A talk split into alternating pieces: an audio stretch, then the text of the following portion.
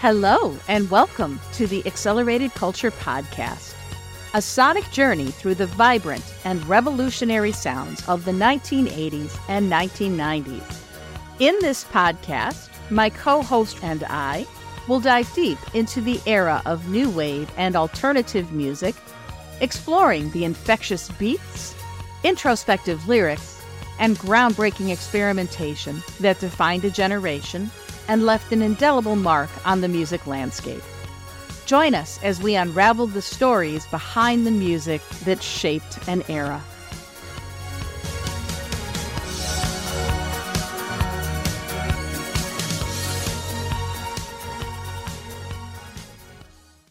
Hello, and welcome to another episode of the Accelerated Culture Podcast. I'm Laurie, and I would like to introduce a special guest co-host, my friend Scott. How's it going, everybody? My name is Scott Arsenegas. Some call me Scott Free. I am a graphic designer, arts educator, and lifelong aficionado of uh, new wave, alternative, goth, industrial, and all the things that uh, the Accelerated Culture Podcast touches on. Oh, thank you. I'm so happy that you're here. And uh, so you and I ran into each other in the fall at Riot Fest. It was the first time we'd seen each other for a while. So it was kind of fortuitous. And now you're here. So thank you. My pleasure. Exciting to be back on the airwaves, on the intertubes, wherever it is that we knew this. So I need to address the elephant in the room because I'm sure my listeners are all wondering what's going on. Rob has decided that he does not want to continue with the podcast, which makes me very sad. Tried to convince him to come back, but he has uh, other things going on right now. So good luck, Rob. I wish you all the best. Thank you for everything that you've done for the podcast. It was really good partnering with you. We, the listeners, enjoyed your work, Rob, and uh, we are sure you'll do great things. So you are now, Scott, the third co-host of this podcast, and I was thinking to myself, my God, this is just like guitarists in Duran Duran. So first, first we had Trey, who was Andy Taylor, and then we had Rob, who was Warren Cuccurullo, and right now we have you. You are Dom Brown, who just kind of, I guess, fills in as needed. I don't know that he's considered a full-fledged member of Duran Duran, not yet. It seems appropriate, yeah? I'll take it for sure. And uh, just on a side note here, Scott, it is so nice to be working with you again because you and I, it's been about twenty years, but you and I used to work on a magazine together. That is true. Uh, I was the faculty advisor to the magazine to which you were the student editor in chief. And we made some interesting work happen. And I don't mean interesting in the way that I would oftentimes use for student work as a left-handed pejorative. It was actually a pretty good magazine we made together. Yeah, so I think this is going to be a pretty good podcast we're going to make together, yeah? Let's hope. At least for now, because you're just a guest host. Special guest host. And just for those uh, wondering who the hell is this guy and what qualifies him to, to do much of anything in the podcast world, this is not my first podcast rodeo. Uh, for... Boy, it was uh, twenty nineteen, twenty twenty, I believe. Uh, I was the producer and a co-host of the Fly Nerd Group podcast, a podcast about uh, hip-hop, comic books, sci-fi, and nerd culture in general. Uh, actually co-hosted by, among others, uh, Kochi Soulstar, who was another student of the college at which you and I met and at which I was an instructor. So it all sort of comes together. And although we didn't know it at the time, that school turned out to be a pretty fertile, creative um, breeding ground for future yeah. projects. Yeah, it really did. And and I love the fact that we stayed in touch. I mean, because I've been out of, well, okay. My listeners, I started college at age twenty-eight, okay? So I've been out for like twenty years. But, I mean, I still stay in touch with you. I still stay in touch with a number of, you know, other people from the college. And I think it's it's just absolutely fantastic. Now, the irony of the situation is that Rob and I had actually started to record an episode about this album, Disintegration by The Cure, and our partnership disintegrated while we were recording it. But I'm really happy that we're finally able to do a deep dive on this album, because this was such a huge, huge part of my teens, my formative years. I remember telling a friend once, he asked, you know, well, what's one album that if you want people to understand you, have them listen to? And I said, Disintegration by The Cure. I didn't even have to think about it. So how about you? What What are your thoughts on uh, on Disintegration? My relationship with this album is a little bit more complicated than yours. Yours is straightforward fandom and identification. Uh, for me, if I had to pick a Cure album for which that is the case, it would have to be The Head on the Door. Um, Kiss Me, Kiss Me, Kiss Me followed that one up, and that was a hugely important album of uh, for relationships of mine at the time and setting a tone in general. Although the singles on that one were such weird pop songs that had some people scratching their head at what is The Cure doing? And then this album came out, Disintegration came out, and put The Cure on the radar for the masses in a way that they had only flirted with before. Just Like Heaven, great big hit, sure. Hot, hot, hot, strange song for them, but made the rounds on M T V. Disintegration, with its big singles, became huge and the best-selling album The Cure had had to date, and was the point at which I started to maybe get a little bit of Cure fatigue. And it's for reasons that we'll talk about when we get into the track-by-track breakdown, but it is inarguably one of the quintessential alternative pop goth albums. Like, this is kind of it. Sums up the genre in a way that almost nothing else can, but also in a way it represented for me the beginning of the end of The Cure. And I look forward to going toe-to-toe with you on those very different reactions to this work of art. Let's talk a little bit about Disintegration. So it came out on May second, nineteen eighty-nine. It was The Cure's eighth studio album. It did go to number twelve on the Billboard album chart, and it was R I double A, certified double platinum. I think that the band were really kind of overwhelmed by a lot of the attention they were getting, you know, like now all of a sudden they're in the spotlight. And also, I think they were trying to return to their roots. Um, some of their earlier stuff, like the Pornography album, was very dark. And I feel like with this album, they were trying to get back to that kind of an atmosphere. So I think half of the tracks were actually intended, I, I've heard, I don't know if this is true, but half the tracks were written by Robert Smith and intended to be part of a solo project that never came about. So uh, he brought those songs to the band, and I know the band collaborated on some songs as well. I started listening to The Cure as a youngster. I have a few years on you. Uh, but I started listening to The Cure. For, they first came onto my radar on uh, W L B S, uh, New Wave Station in Detroit, Michigan. And I believe we were talking at that time like the Let's Go to Bed era.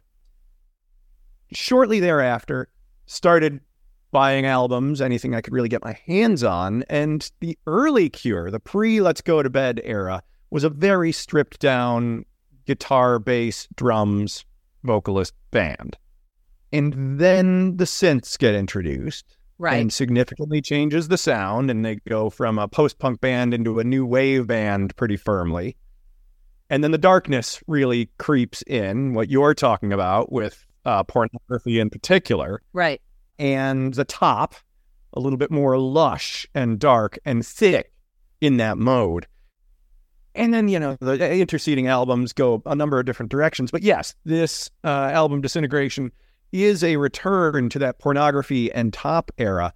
And the synths kind of take the fore in a lot of ways on this album. The sound, unlike those earlier albums, is huge. It is thick and dense and sometimes murky.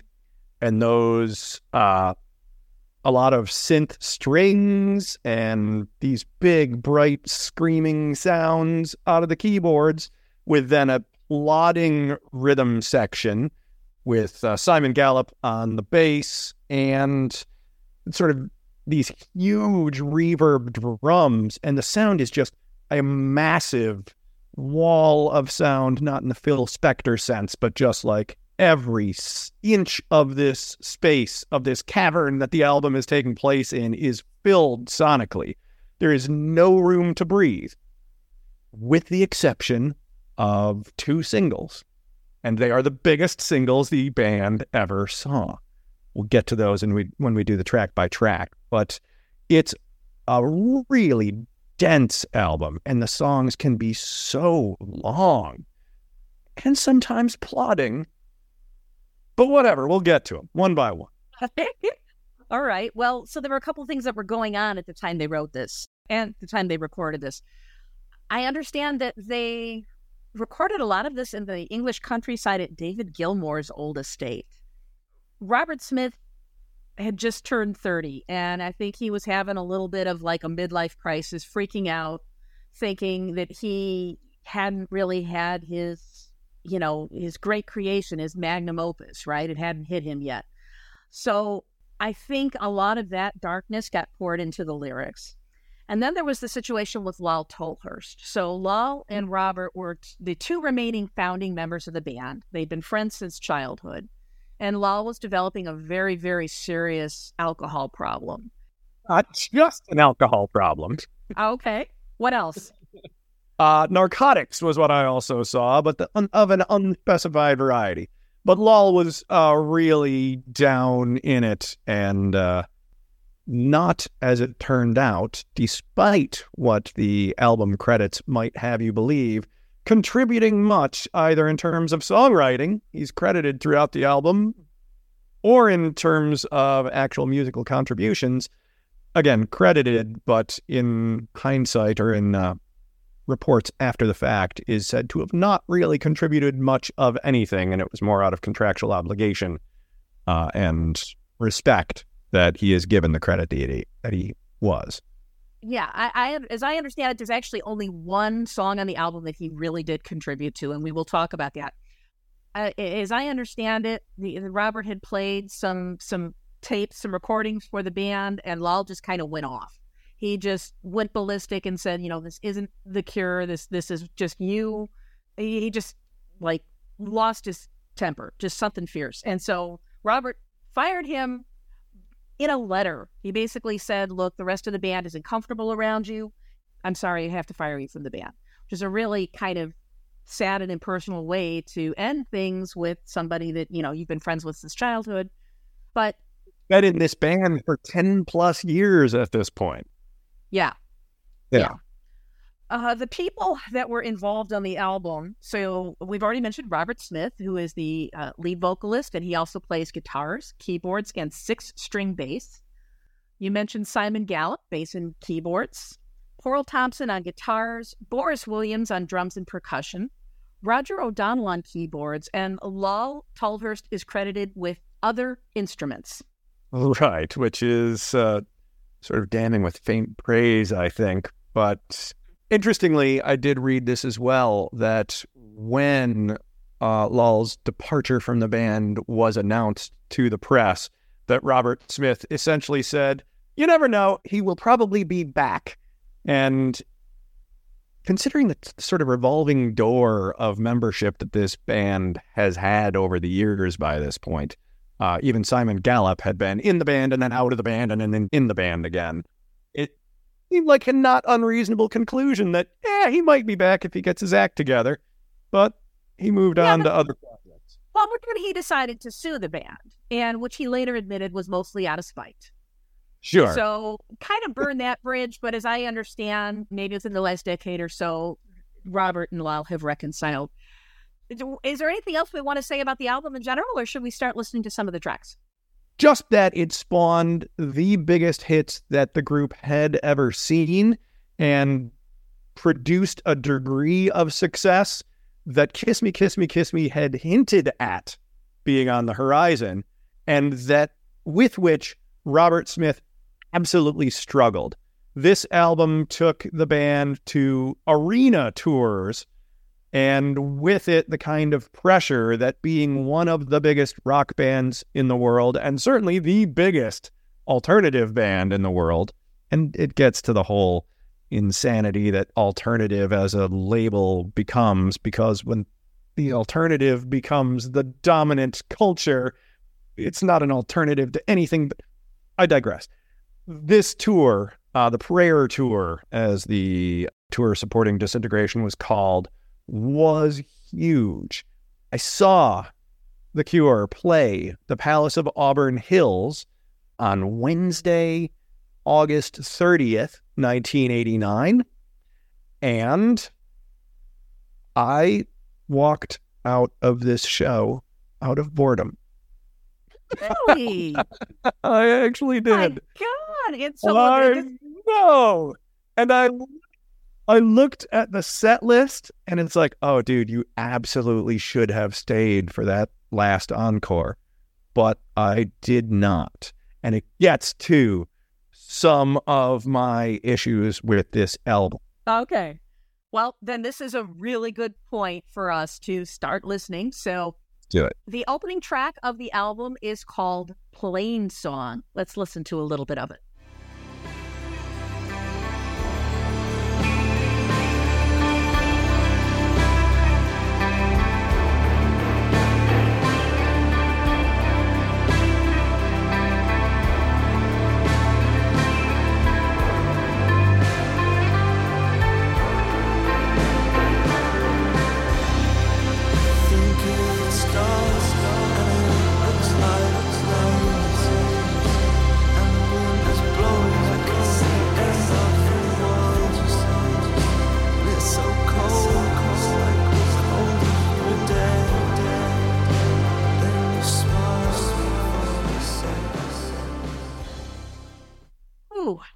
Love the beginning of this song with those wind chimes. It's just so cool. It gives me the chills, but I, I mean, it's so beautiful and lush, but that intro is two and a half minutes long.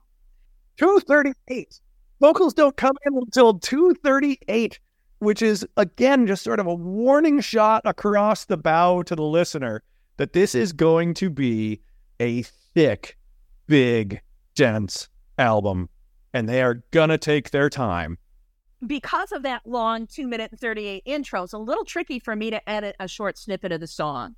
Uh, unfortunately, our listeners won't get to hear that beautiful instrumental. So go get the album. Find it on Spotify. Find it on YouTube. Listen to it. It is amazing.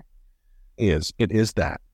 Robert Smith told a French magazine in nineteen eighty-nine that Plain Song enlightens different aspects of an obsession.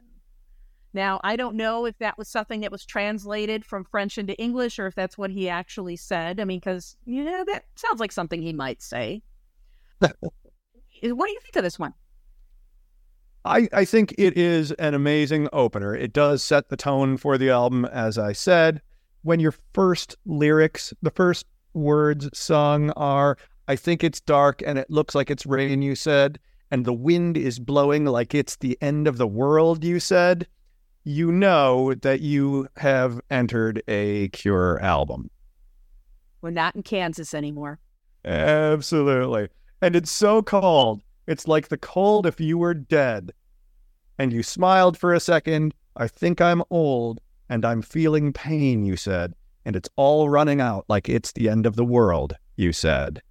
And that, my friends, is about as Robert Smith on Disintegration as you could possibly hope to get, and that is right out of the gate.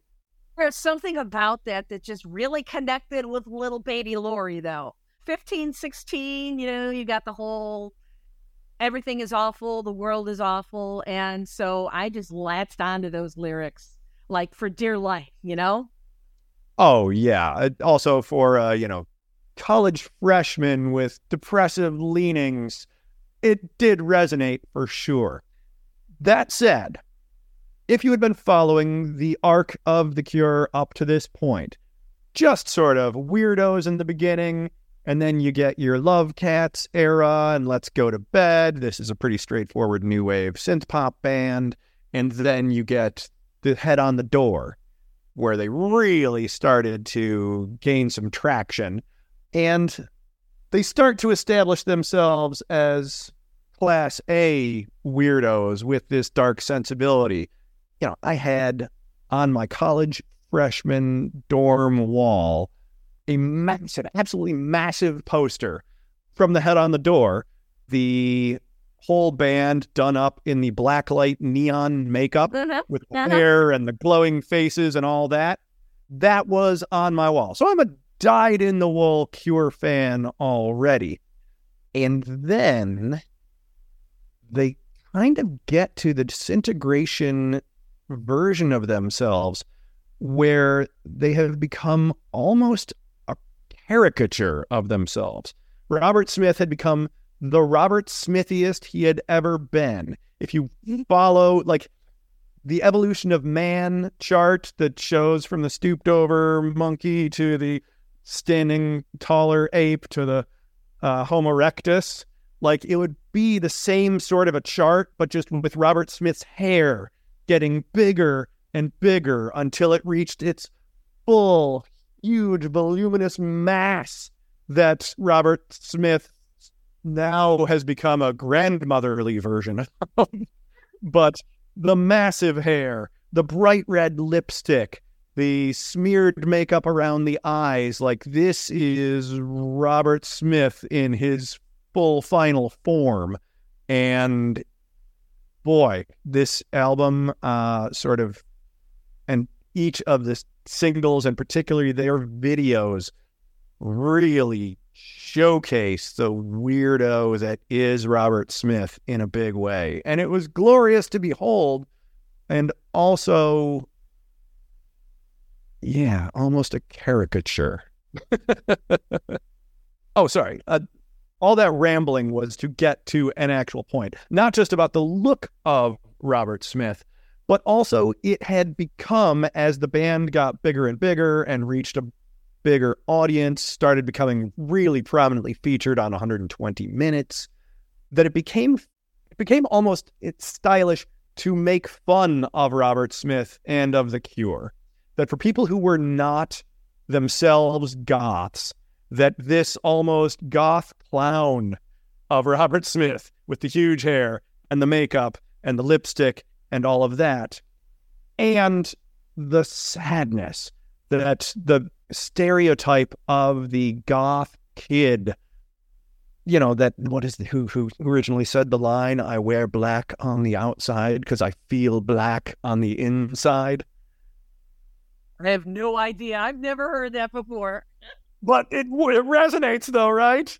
As you are you're both sitting here on Zoom, dressed in what color? Black. No color, it's black. And that the lyrics are somber and about death and suicide and disintegration. And that this album just was like, you know what? Fuck it.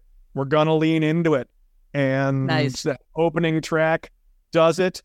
And then we get to song two, Pictures of You.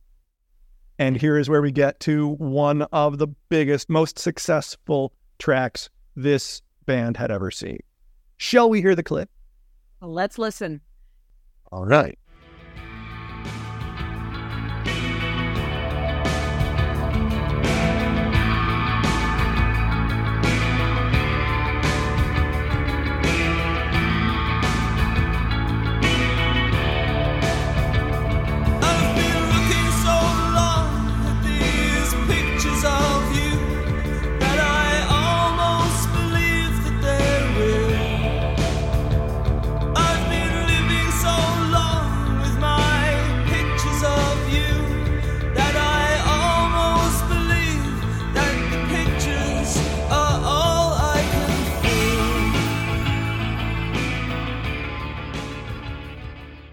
Track two is Pictures of You, and it was a huge one.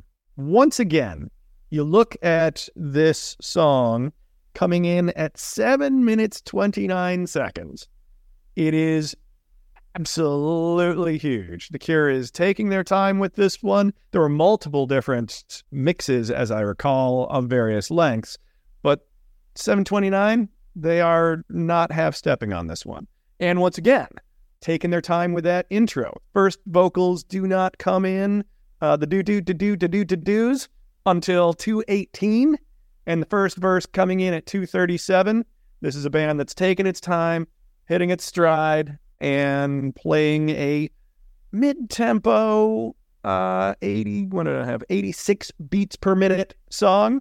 It it ain't fast. It's almost plodding, but it's in a major key, and so while it has that mid-tempo, almost Cure dirge-like thing, it is also bright and sunny, and it's a really beautiful song. It's an absolutely gorgeous song. First time I saw The Cure live was actually at Riot Fest a few years ago. And when they played this song, I literally had tears streaming from my eyes. It was just so beautiful. I, I tend to feel emotions, I think, very, very strongly, more strongly than most people. But I mean, I just could not keep it in. It just all came out. Now, the story about this, supposedly, according to Rolling Stone magazine, is that when they were working on Disintegration, a fire broke out in Robert Smith's room. And as he looked through the damage after the fire, he came across a collection of photos of his wife, Mary Poole. Now, that might be true. It might not be true, because Robert Smith has shown that he enjoys playing with journalists and, and lying. So it's a good story. It's a good story.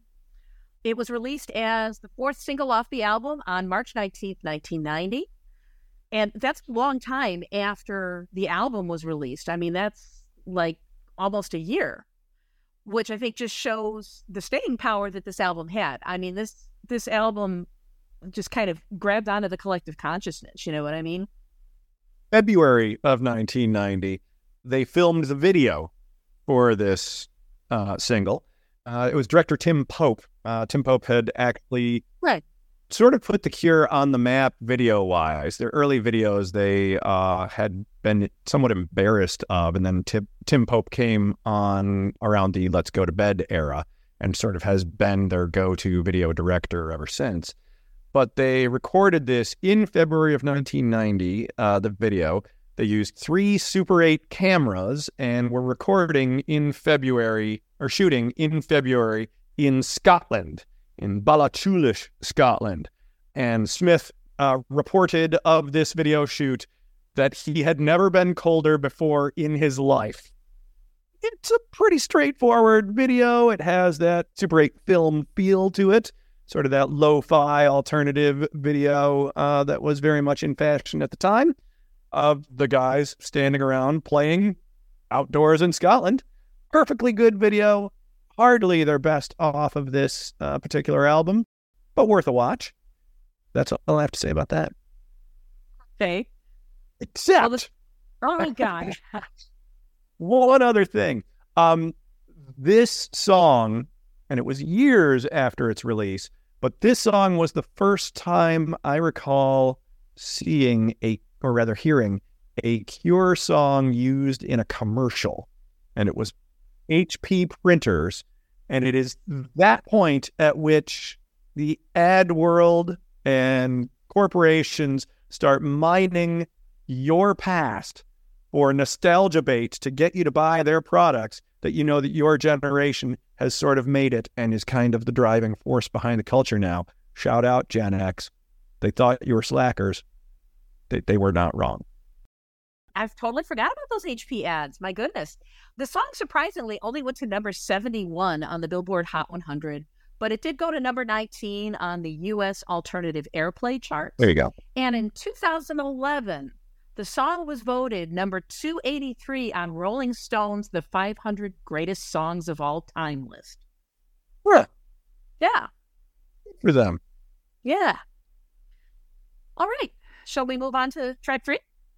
Uh, yes, but only after saying this is one of those where it feels like the instrumentation of the song is one of those throwbacks somewhat to Pornography. I, I would say even more so to The Top.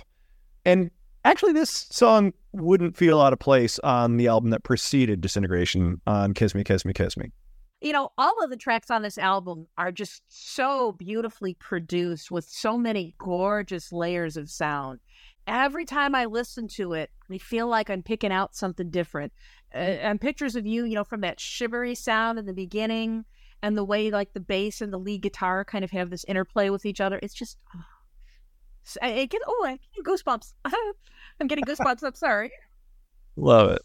Uh, okay. So now that brings us to the next track. Yes. Which is Close Down.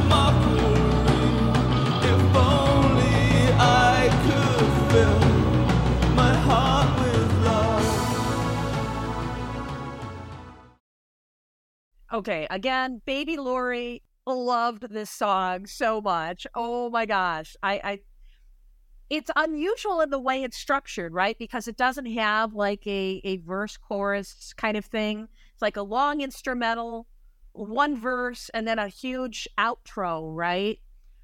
But it's just, ooh, it, it, it's so, so beautiful. And Robert Smith had actually said in an interview with a magazine called Rock and Folk in April of eighty-nine that Close Down was the key song of the album. Really? Yes. The key song on the album could be Close Down. I think it's horrible that you become insensitive with age. When you're young and naive, you always have intense feelings. All you gain with experience makes you lose that. I was really happy to see I could still cry when recording some of these songs. So I think in the sense that, you know, like kind of the emotional heart of it, right? I mean, as you've said, the theme of the album is disintegration, is everything breaking down. And I mean, God, you, the lyrics of this, right? If only I could fill my heart with love. Aw. Aw. Aw. Yeah, so for me, um, it, this... is a short song for this album, coming in at a mere four minutes, nineteen seconds, um, which for conventional pop, long. For The Cure, and particularly for this album, relatively short one.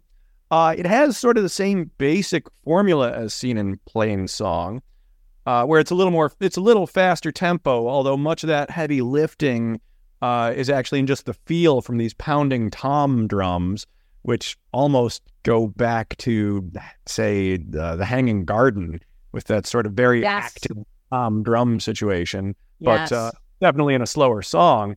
But uh, the rhythm section, Simon Gallup's bass and uh, Boris Williams' drums are really doing a lot of the heavy lifting. It's a cliche that the rhythm section is the backbone of the band, but in this case, they really are the backbone of this song, the whole driving force behind it.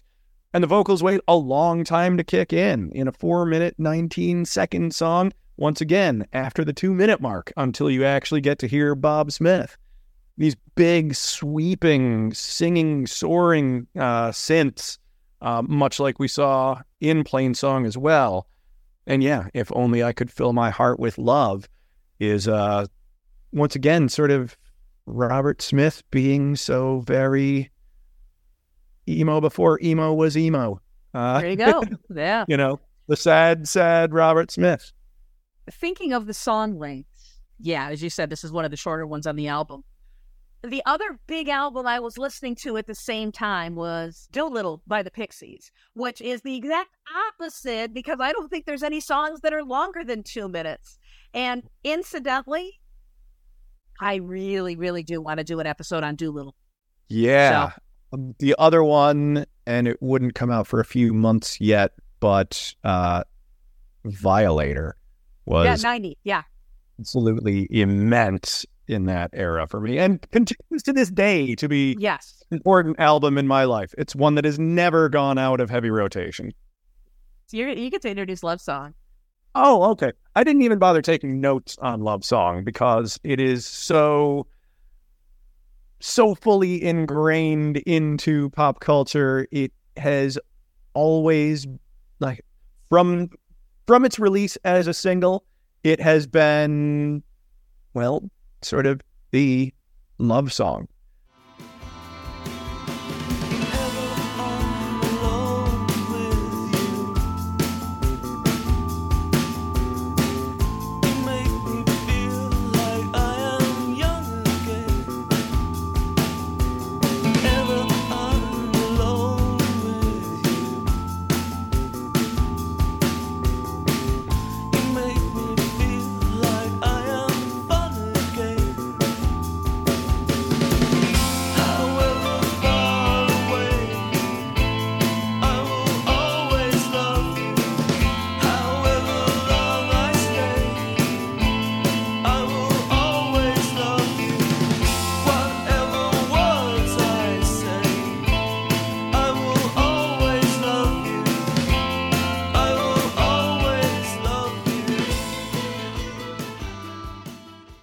Okay, so here's the thing. When you are an eighteen or nineteen-year-old music aficionado who has been a champion of new wave music from the time that your consciousness really came online and you started buying music for yourself, and you did that through times where it was not easy to do. I was a teen throughout the eighties, and was championing your Cure and your Depeche Modes and your I N X S's and your New Orders through the era of hair metal. And it was not easy to hold that line and to continue to defend it in the face of a culture gone weirdly masculine, but in a hair metal way that turned everything on its head. And my point in all of this is, I so badly wanted people to love the music that I loved. And here's then the contradiction of being that young proponent of the new wave is when it happens, you're like, what the hell happened here? Everybody likes my music now, and it's not just mine. And you don't want the band you love to have to toil in obscurity forever, but also when their single becomes the song that people are playing at weddings and at dances, and it's sort of this band that had always been so dark and mopey, and this vehicle for expressing your teenage angst suddenly is writing the sappiest love song you may ever have heard, the most straightforward love song. It is a conundrum. It's a really, it really makes you think, did I, did I want this success for this band? And, you know, you can't begrudge them it, but in this same way, Robert Smith will tell you that this is the first time that he was able, in the ten plus years of this band, to embrace his emotions and to very simply and straightforward write them down without irony, without darkness. This was a straightforward love song that he wrote as a gift to his wife, Mary. And he was later quoted as saying, "It is the cheapest anniversary gift I've ever given her." And kapow, the biggest single the band had had to date. True? Yes. Uh, it was actually the band's only top ten entry on the Billboard Hot one hundred. From uh, Far Out magazine, a U K magazine. Ironically, it seems that the jump from the darkness of alternative music endeared the band to fans worldwide. It spent seven weeks on the U K charts and even reached number two on the American singles chart. In The Cure's Join the Dots compilation in two thousand four, Smith lamented, "I have to admit that I was actually a bit upset that it stopped at number two." He admitted, "I never got to see what it would really have done with a number one single." And never one to mince words, Smith has also been critical of his love song since its release. When relating it to, to Disintegration, he explained, "I thought it was the weakest song on there, and suddenly it went to number two in America. It was kept off the top by, like, Janet Jackson. I thought of all the songs I'd written, this is the one that cracks through. It was quite disappointing." I had always heard that he hated it, and no interview that I have read uh, can corroborate that. That quote is the most damning one I've seen, and it's not even that damning, it's just, boy, it would have been cool if one that represented us a little bit more had been the one that really made it to the top, or as close to the top as they would ever come. Yes. But it is a very beautiful love song. It's gorgeous. And God, can you imagine Mary Poole, I mean, being the muse immortalized in this song, right? I mean, oh my God, what, what woman wouldn't love that? The band actually did not want this song to be a single, and their manager, Chris Perry, really fought the band on this one. According to keyboardist Roger O'Donnell, "I remember there being very heated discussions about it being released. We didn't really like it that much, and it went on to be the most successful single in the band's history." So they did release it as the second single off the album. Uh, they released it on August twenty-eighth, nineteen eighty-nine, and you are correct. It did reach the top two, number two position in October of eighty-nine. Yeah, and this song is very unlike the rest of the album. Um, not just with that sort of unabashed happiness of being in love, but also instrumentation-wise. I've been talking about a lot of the tracks that are this really dense, huge reverb in a cavern full of sound, and this one is spare and minimal in a way that harkens back to much earlier days of the band. A simple drum line, that sim- very simple, uh, minimal organ-like keyboard chord progression, simple strumming of a guitar, simple bass line. There's just not that much to it, but it lets that beauty of the simple lyrics about love shine through. It's not that complicated because it doesn't need to be. I have here in my notes, drums and the bass really anchor this one, with Roger's keyboard providing a consistent thread throughout the song. So yeah, and absolutely, and uh, Simon Gallup's bass line, like, it's lively. There is, it's dancing around that bass line the whole time. Once again, the backbone of the song, it really is the driving force behind it, and everything else is pretty spare and minimal by comparison. Less is more, as one of my professors once taught me. That guy sounds like a genius. Well, if I see him, I'll tell him you said so. Yeah, you should do that. Tell him I said that. Okay, so that brings us now to track five, Last Dance. Let's listen.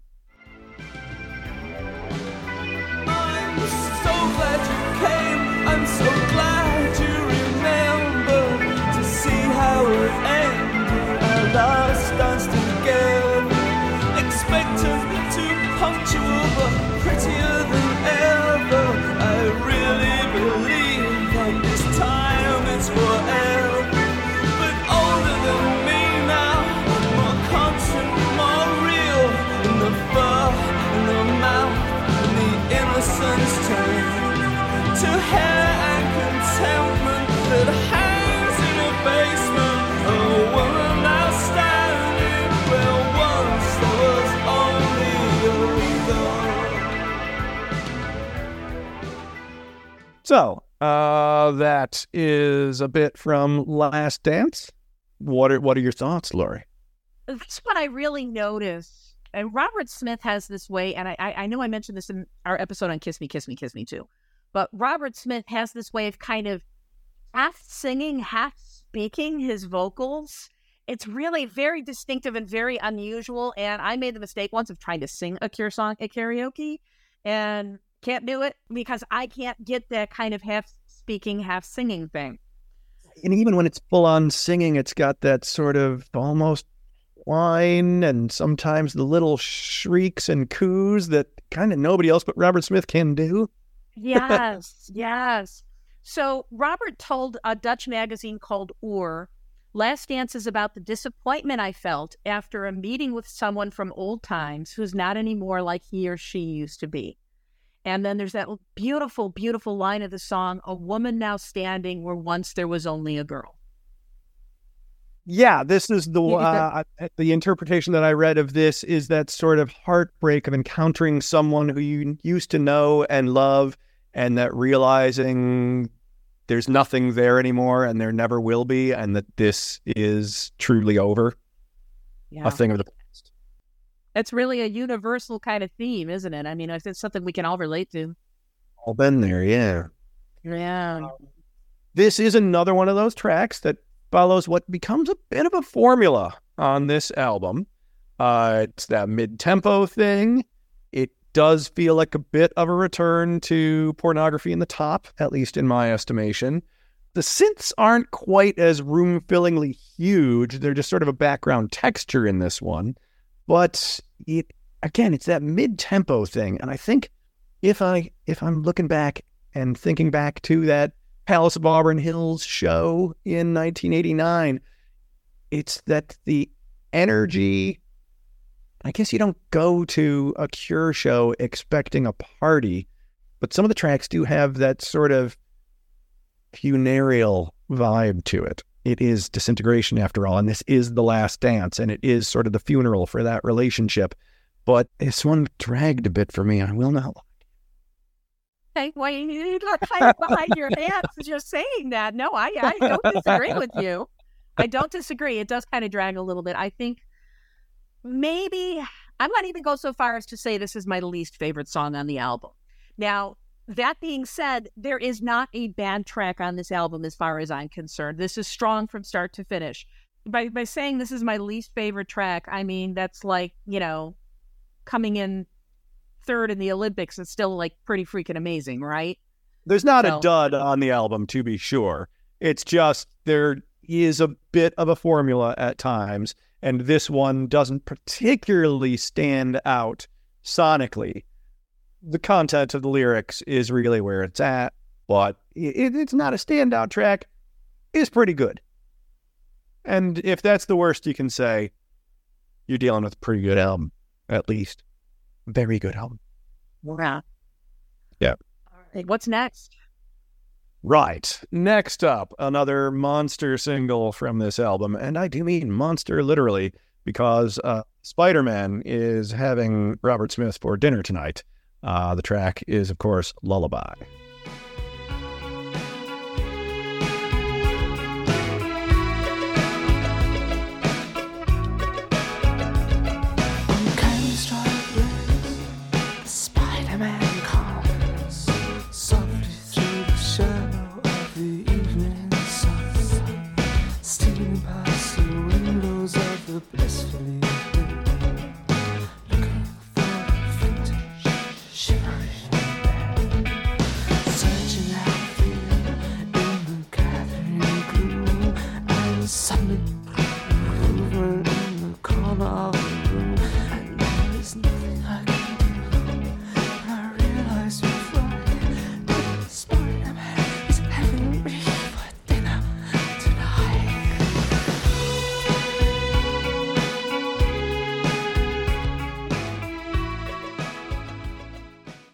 For me, the memory that really pops up when I think of Lullaby is of that video, where I was saying that the video for Pictures of You was relatively straightforward. Lullaby is a high concept song with a high concept video.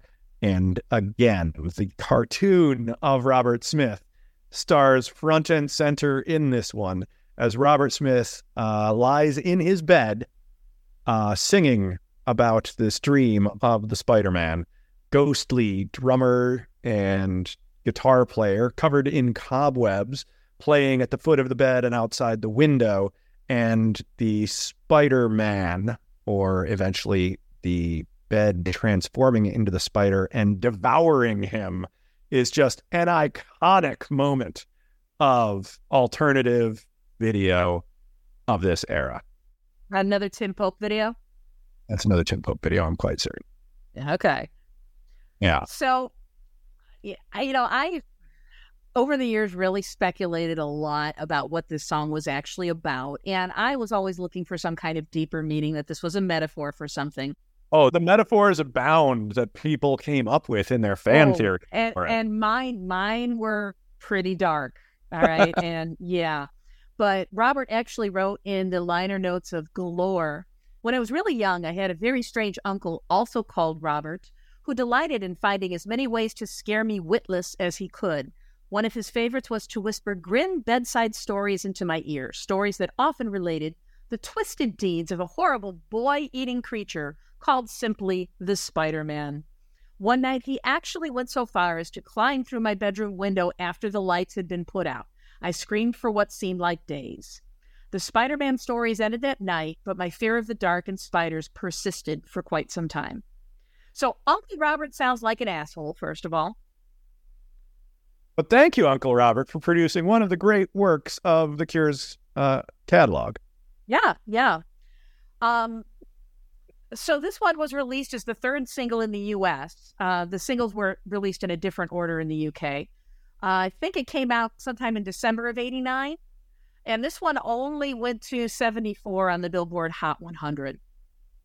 But again, delighting goth fans everywhere at dance clubs. So, um, and it's a staple of Halloween mixed tapes and uh, of playlists to this day. If you're looking for a song that evokes the spooky, look no further than Lullaby. I'm pretty sure you played this on the Trolley of Terror one year. That absolutely sounds like me.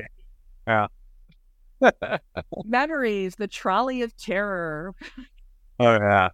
Uh, we, we threatened to make a return, uh, uh, to have the Trolley of Terror make another run. Uh, maybe this will be the year. Ooh, nice. We could do like a tie-in with the podcast. I like that. Uh-oh. Well, so I was listening to this again today on my way home from work, and the part that I always perk up at is towards the very end. Tambourine, where it's almost kind of like a stinger when he sings about, I feel like I'm being eaten by a thousand million shivering furry holes. And it like reminds me of like a, a rattle of a rattlesnake, or like, you know, like a, a venomous animal of some sort. And I love that. That's just like a neat little, little touch. Oh, the production details and the arrangement is top notch on this. Like, again, I've been talking about this huge, dense sonic cavern that this album takes place in, and this song is one of the outliers where it's a little more spare, certainly atmospheric and cold, and it has that Nightmare Fuel feel, but in a much more stripped down way. And those pizzicato strings, the plucked oh. violin strings, then with the uh bigger soaring uh synth string line, or it might be real strings, I can't say, I wasn't there, but still, um, it's unlike those much denser, chewier songs, and that sort of openness lets uh, your imagination fill in the blanks, I think. Is it my imagination, or am I hearing like a sample of a tuba? I swear I hear a tuba sample in this. I'm willing to believe it. They threw a lot of engineering and uh, instrumentation at the production of this whole album. So yeah, this was a band at the height of their powers. If Bob Smith wants a uh, tuba, oh, you know he's bringing yeah, in a tuba. He's got to get a tuba, yeah. I don't know that he did on this one, but I'm willing to believe it. Okay. Well, I'm speculating. If anybody happens to know for sure, hit me up, Laurie at accelerated culture podcast dot com. Please. Do we have anything else we want to say about Lullaby? Honestly, I think we've covered it. This is another one that has always, since it came out, it has been in rotation for uh, alternative stations, for Halloween playlists. If nothing else, it will always make a comeback in October, as long as Gen X is going to say anything about it. Yes. Yeah. Okay. So the next track was the first single off the album, at least here in the States, and that is Fascination Street. Let's listen.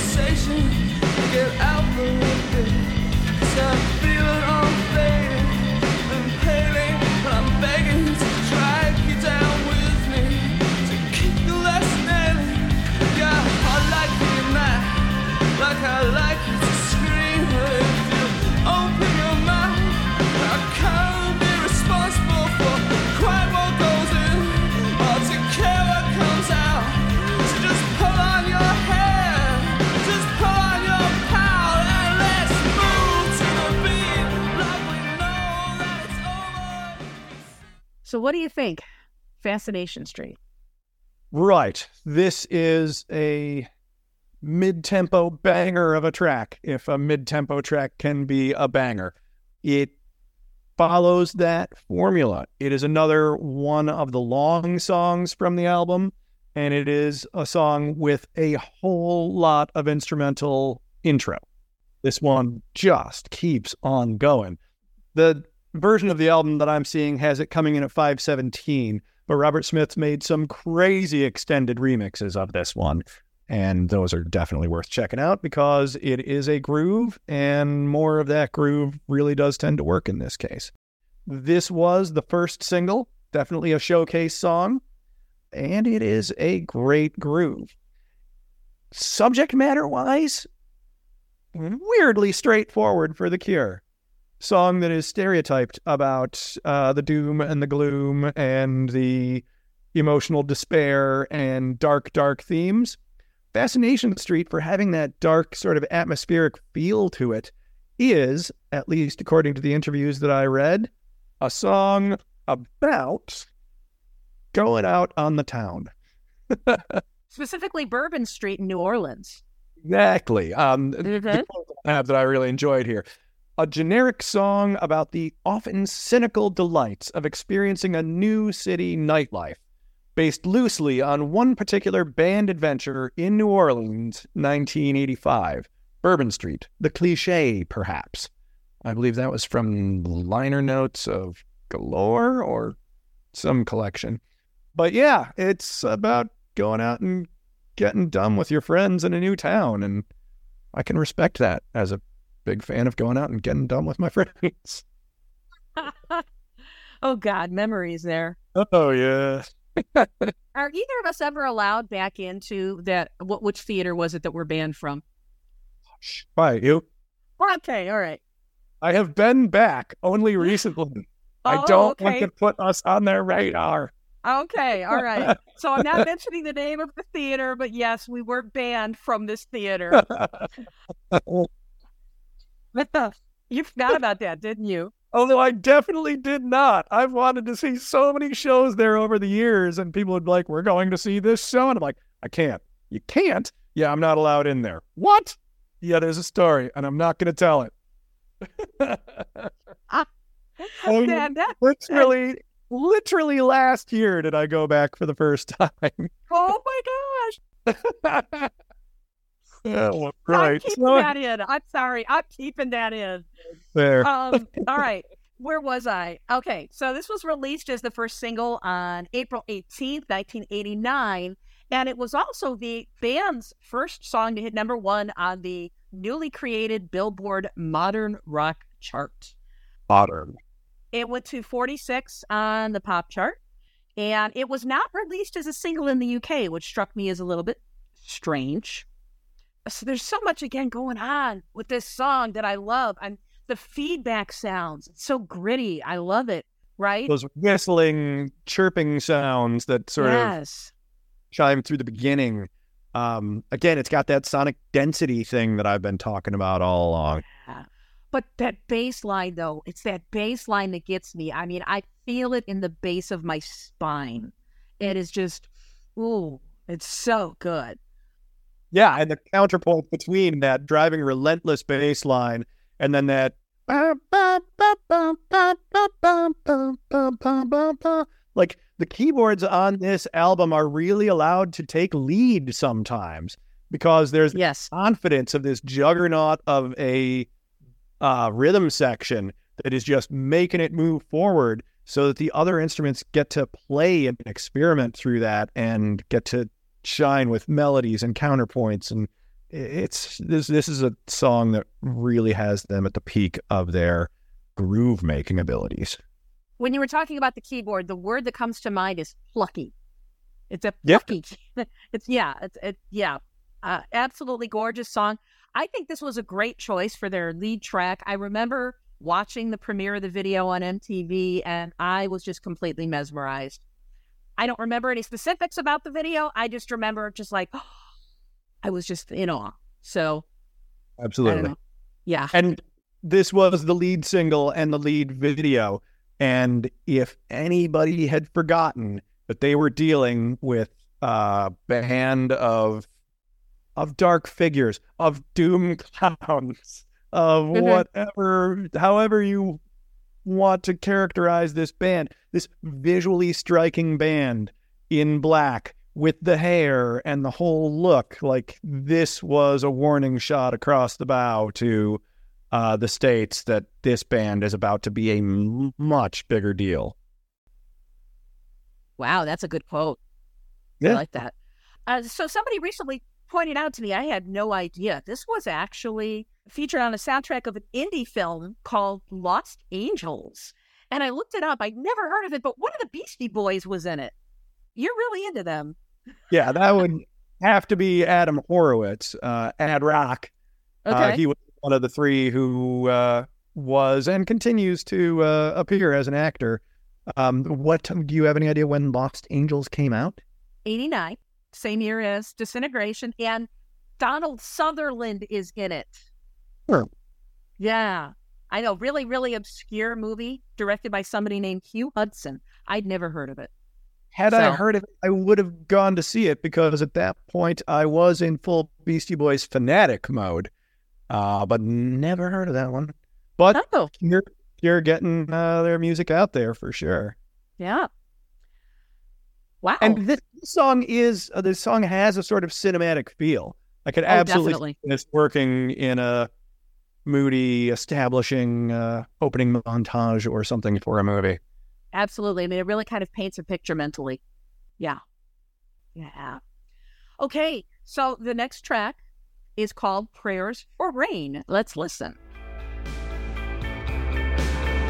You fractured me, your hands on me, touch so plain, so stale it kills, strangle me, entangle me in hopelessness and prayers for rain. I deteriorate, I live in dirt, nowhere close but drearily and tired. The hours I've spent on killing time again are waiting for the rain.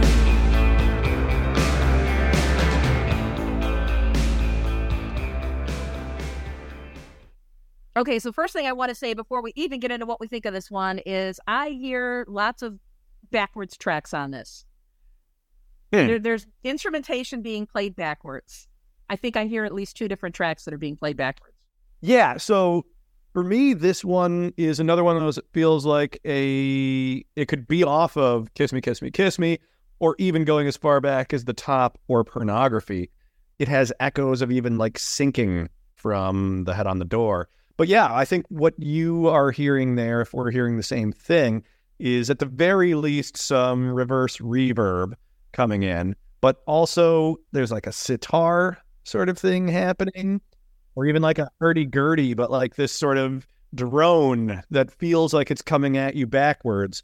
Uh, again, that sonic density thing that happens throughout. This, for me, is one of my favorite tracks on the album.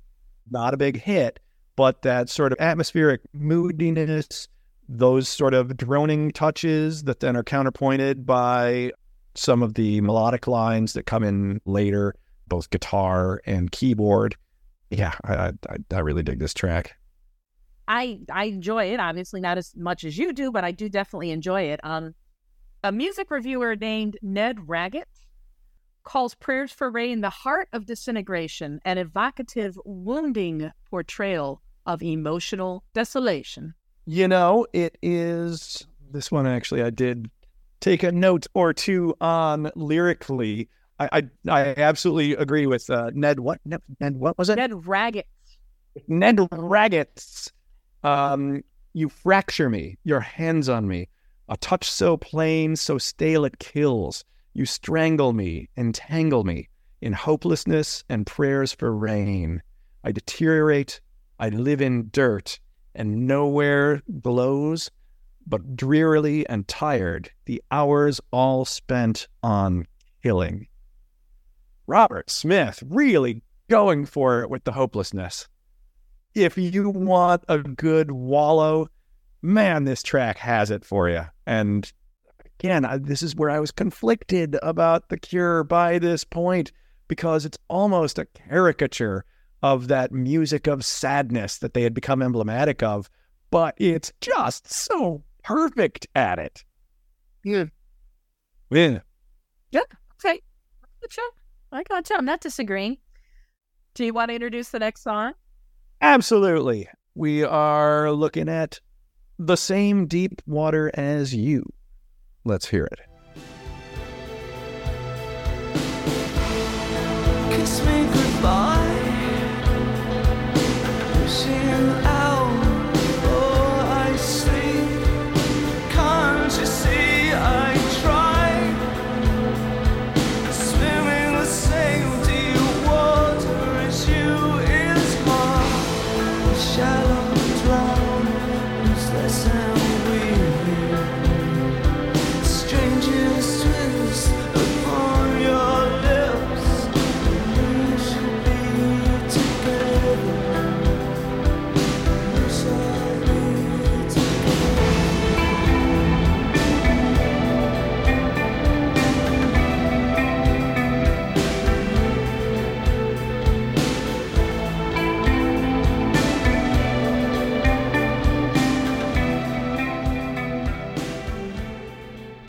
So nine minutes and what, nineteen seconds? I got nine twenty-three, but well over the nine minute mark. They are taking their time with this one, and it is a sonic journey. Wow. So Rolling Stone magazine describes it as a nine minute song about an intense love affair that seems hopelessly doomed. Swimming in the same deep water as you is hard. The shallow drowned lose less than we. Yeah. That's, that's I was going to say that's deep, but that would sound like I'm making a pun. So um, Robert Smith also told Oor magazine that the song is about the expectations people have from you and how you never can live up to those expectations. I found more quotes from Robert. Please. Okay. So he told Spin magazine in July of eighty-nine that he considers this song to be very special and personal.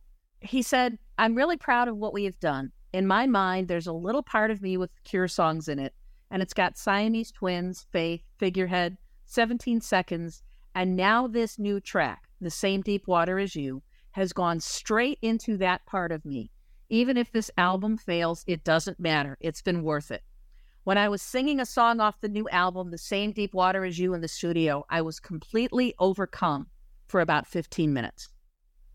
Robert didn't even do it to himself. Yeah. So it's the longest song on the album. And despite that, and despite the fact it was never released as a single, it was still voted the number seven best Cure song in a two thousand sixteen Rolling Stone Readers poll, beating out twenty-eight of the band's thirty-two U K top seventy-five hits. Mm. Yeah. So I, I'm kind of thinking about, again, the sequence of the album here. So we came from Prayers for Rain. Now Same Deep Water as You, which has some sound effects. Somebody told me that it was supposed to be waves crashing on the shore, but it's to me like thunder.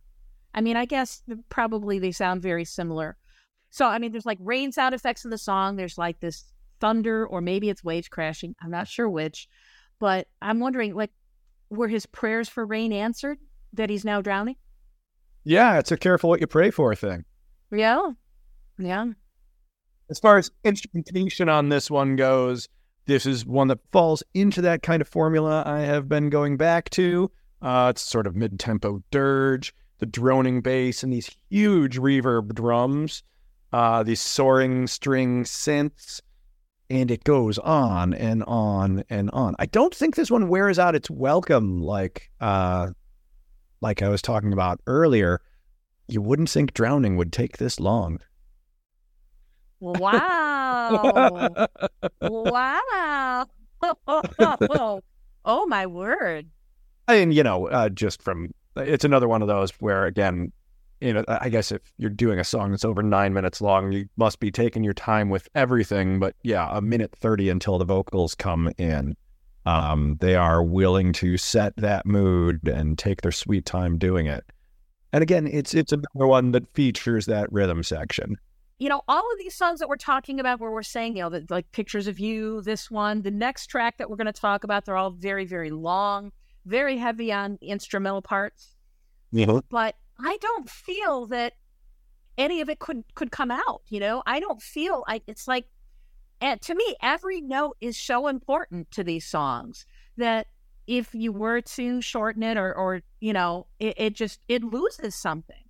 Well, I mean, when you said this one wasn't a single, it's like, I'm not sure how you make a radio edit of a nine minute track. Like, right. Just what do you condense that down to? It's that long because it needs to be that long. And yeah, I, I will agree. Okay. So then that leads us to the next track, Disintegration.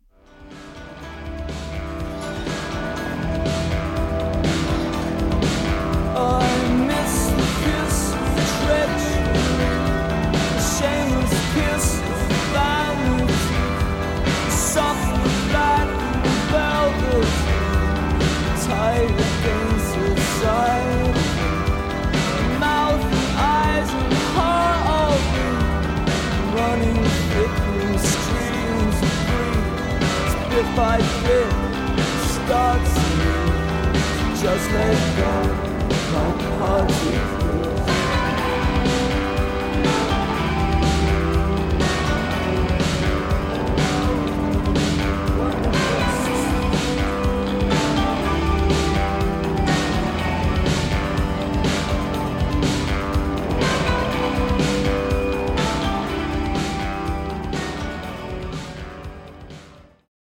Okay, so Disintegration.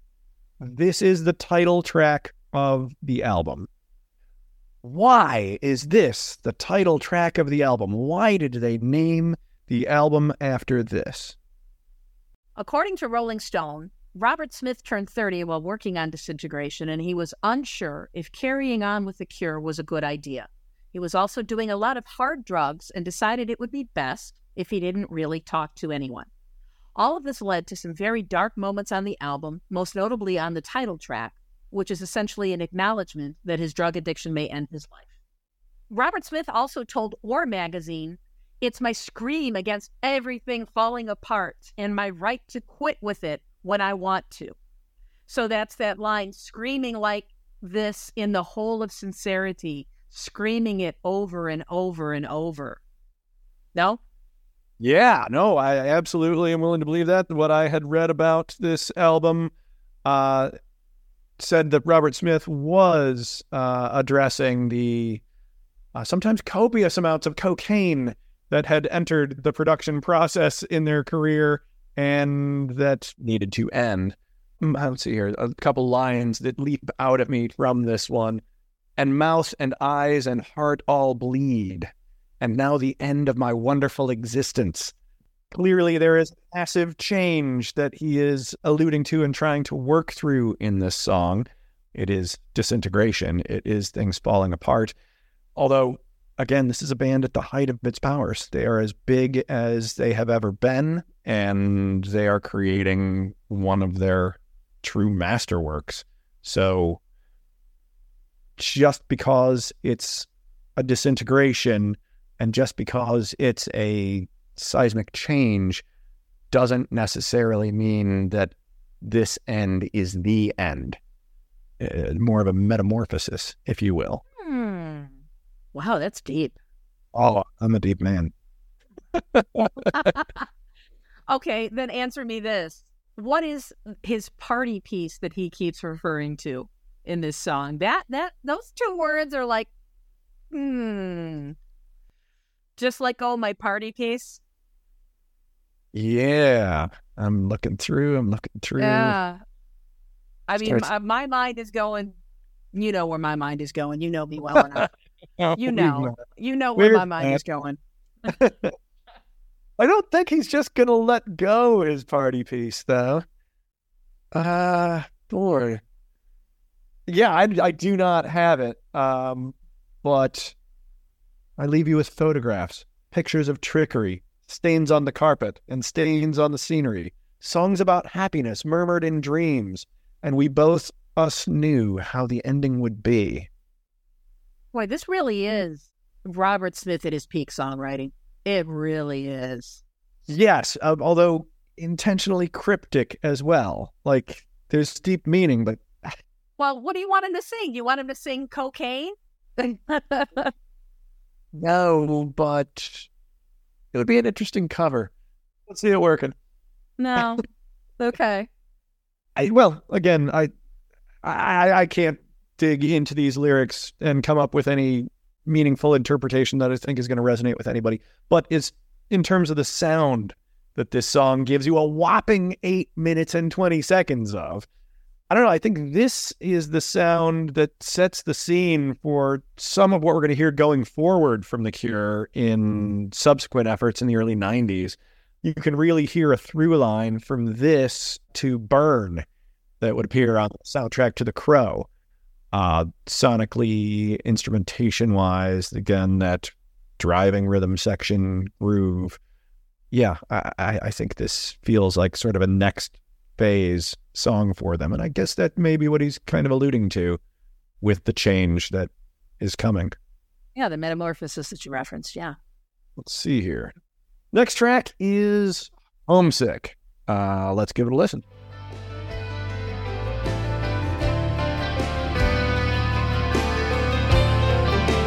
Hey, hey, just one more night. Walk away. I'll be everything. Just nothing to do. I forget how to move when my mouth is just dry and my eyes are busting hearts and a bloodstained sky. I was sweet, it was wild, and oh how weird. I trembled, stuck in honey, honey, cling to me. So just one more. Just one more go, inspiring me, the desire me to never go home. All right. So there's another like three minute, fifteen second intro to this song. It reminds me of Elegia by New Order. This is actually one of the two bonus tracks on the C D and cassette release. So if you had this on vinyl, you probably didn't have this song. This is the one song on the album, Scott, that Lol Tolhurst actually did contribute to their songwriting, even though he's got credit on all of the tracks. Apparently, when Robert Smith realized how much Lol had contributed to this song, he threatened to take it off the album because he was so pissed off at Lol because of the alcoholism and the big blowout. Roger O'Donnell, the new keyboardist, the guy who was recruited to take Lol's place, and Simon Gallup didn't want Lol to feel left out, so they reworked the song a little bit. I guess the original working title of the song was The Tale of the Lonely Badge. The Tale of the Lonely what now? Badge. B A D G E. Badge. That makes more sense. Then what? Nothing. Yep. Okay, all right. Um... So uh, Robert Smith shared with Oor magazine that Homesick is about the attraction of forbidden fruits. I'm willing to believe this because okay. why would why would he make a thing like that up? All right, so we are at the second to last track of the album with Homesick, and my my notes on this one are relatively minimal, uh, and it is. Um, I gotta say, this album has started to drag for me. Yeah. um, you know, it's, I don't think it's one of the strongest tracks on the album, and it is near the tail end of it, and in eighties, nineties album form, really just albums in general, that is oftentimes where they will put the least strong content. Yes. Um, And I mean, the fact that they were bonus tracks, right? Yeah, I, I don't have specifically bad things to say about this one, but it was the one where it's just like, eh, I feel like we're not treading new territory sonically on the album. And if it is, was it a bonus track, you say? Yes, because there wasn't enough space on the vinyl L P. So this one and the next track were omitted. So the fact that they decided to omit these, I think, supports what you just said, that maybe these were considered the weaker tracks. Uh, my understanding uh, is they would typically put the strongest tracks like the first one or two, because they wanted D Js and like A O R people to, you know, listen to the first tracks and then realize that, yeah, this is a smash, because they never get to the very end, right? You got to come out swinging. Yeah. Best foot forward. Yeah. yeah. So then the other bonus track, Scott. Yes. It's called Untitled. Um, it's called Untitled. Yeah. Well, let's give that a listen. Hopelessly drift in the eyes of the ghost again. Down on my knees and my hands in the air again. Pushing my face in the memory of you again. And I never know if it's real. Never know how I wanted to feel. Never quite said what I wanted to say to you. Never quite managed the words to explain to you. Never quite knew how to make them believable. Now the time has gone. Another time undone.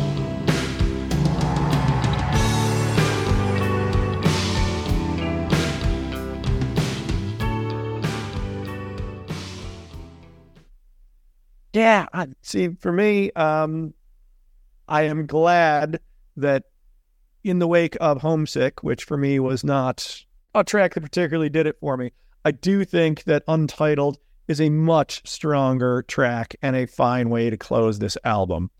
There is a warmth and almost optimism to it, sonically at least. Again, they do not, they do not skimp on the length. Album closer coming in at a solid six thirty-two, and to my mind, it's just a much stronger track. No, I, I agree with you on this. And, you know, the first thing that I noticed was actually the harmonium. Absolutely. Because my Grandpa Joe used to have a harmonium, so that has like a pleasant association for me. And then you've uh, got something very unusual going on with the drum beat. It's a very unusual beat. I don't know what the uh, musical term is for it. And then this these gongs, you got this shimmering kind of gong sound. It's like, ooh, you know, it's it's really, really amazing. And Robert Smith has actually called this song a hopeful song in a hopeless world. It checks out. It has that sort of warmth and almost optimism that I was talking about, which is yeah. not something you get a lot of in The Cure in general and in this album in particular. Yeah. So... interestingly enough, Robert Smith has said that this song is very emotionally difficult for him to perform live. Interesting. Yeah. Playing Untitled was actually quite difficult for me because it's this song that has a lot of emotional baggage, isn't the right word. It's just that for me, it's a very important song. It proved very difficult, actually, for me to sing it convincingly to myself, because I had to put myself back into a time and a place where I was very, very unhappy. Then I found it quite difficult, but it was a good show. Yeah, for someone who is in a happy relationship at the peak of his career, I could see how getting yourself back into the mindset where these are the lyrics you're writing could be difficult. Uh, never quite said what I wanted to say to you. Never quite managed the words to explain to you. Never quite knew how to make them believable. And now the time has gone. Another time undone. Uh, it's a beautiful song of loss, but again, musically, it has this bright and hopeful feeling, but within the context of this sonic density that I've been talking about this whole time. It is a thick song, but with this brightness that gives you hope.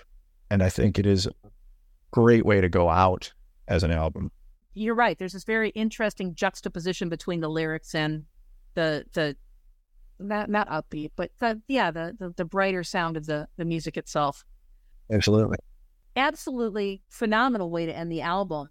And this album with the two bonus tracks is like seventy-two minutes almost. maxed out the C D, did they? It, yes, they did. It's just just under seventy-two minutes, and it doesn't feel like it to me. Every time I listen to it, it just seems like it goes by so quickly. It does not feel, you know, if you tell somebody, you know, you're going to be sitting through a seventy-two minute album, they'll be like, what? But it just, it, it, it just, it, no, but it, it zooms by. It's just the whole thing from start to finish is, is perfection. I, I love it. I think the way to sell them on it is, it's a short album. There's only eleven tracks. Oh, you're evil. You're evil. Or some of them are nine and a half minutes long. Yes. Yeah. This was just such an important part of my teen years. And I still find myself going back to this, you know, constantly. And there's something just really comforting, like, to wrap yourself in it and, you know, just feel, you know? Yeah, I mean, I, I I have a different relationship to this album, as we've said from the beginning. This is not, this has not historically been one of the albums that I go to and listen to start to finish myself. And I think it's because it was so huge that it was always there. Yeah, that I didn't need to go revisit it. It would come to me. If nothing else, you listen to an alternative radio station, or you listen to, say, First Wave or Lithium on Sirius.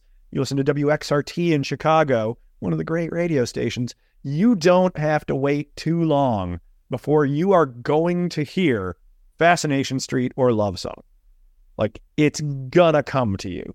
And then some of the deeper tracks uh, I do still revisit, but this album became so huge, and it was everywhere at the time and has never fully left the rotation, at least from some of its major highlights. Pictures of You, you still hear it. And there is a comfort to that. And again, it was the point at which one of the bands that I had been listening to nearly from their beginning, or at least well before they had achieved mainstream success, where they just broke out and became one of the biggest and most respected rock bands out there. And even if it wasn't an album that I necessarily felt like I had to constantly revisit, it was an album that I always had a lot of respect for, and one that I'm always happy to hear. Nice. That's a good. That's a that's a good way to end it. So, how are you liking the co-pilot seat? Pretty good. Yeah. Um, you know, I think it's fun, and uh, I tried to get up to speed. I think I get a little better how I could have more to say, uh, but that, you know, an album that I am more intimately familiar with, I think I could do more with. So, can I twist your arm into coming back for another episode? Happily. All right. So I think for our next episode, we're going to close out nineteen eighty-nine with Doolittle. Doolittle by the Pixies. And you're on board for that? I am down. I am excited. And then, Scott, you and I can move on to nineteen ninety because uh, I know you are itching to do Violator by Depeche Mode. Oh, yeah. That yeah. is that is one of my all-time favorites. So, awesome. yeah. I'd, Happily down, happily down to do that. So I got you locked in for the next two episodes. Ha ha. Yeah. Yeah. Very exciting. All right. Well, hey, thank you for joining me. My pleasure. We'll be back in a couple weeks to talk about the Pixies. Doolittle. That's exciting. Thank you very much for listening. Please check us out on the web at accelerated culture podcast dot com. You can send us a message, and hey, maybe we'll read it on an episode. It's a goodbye from me. And from me, Scott Free. Keep listening. We'll see you soon.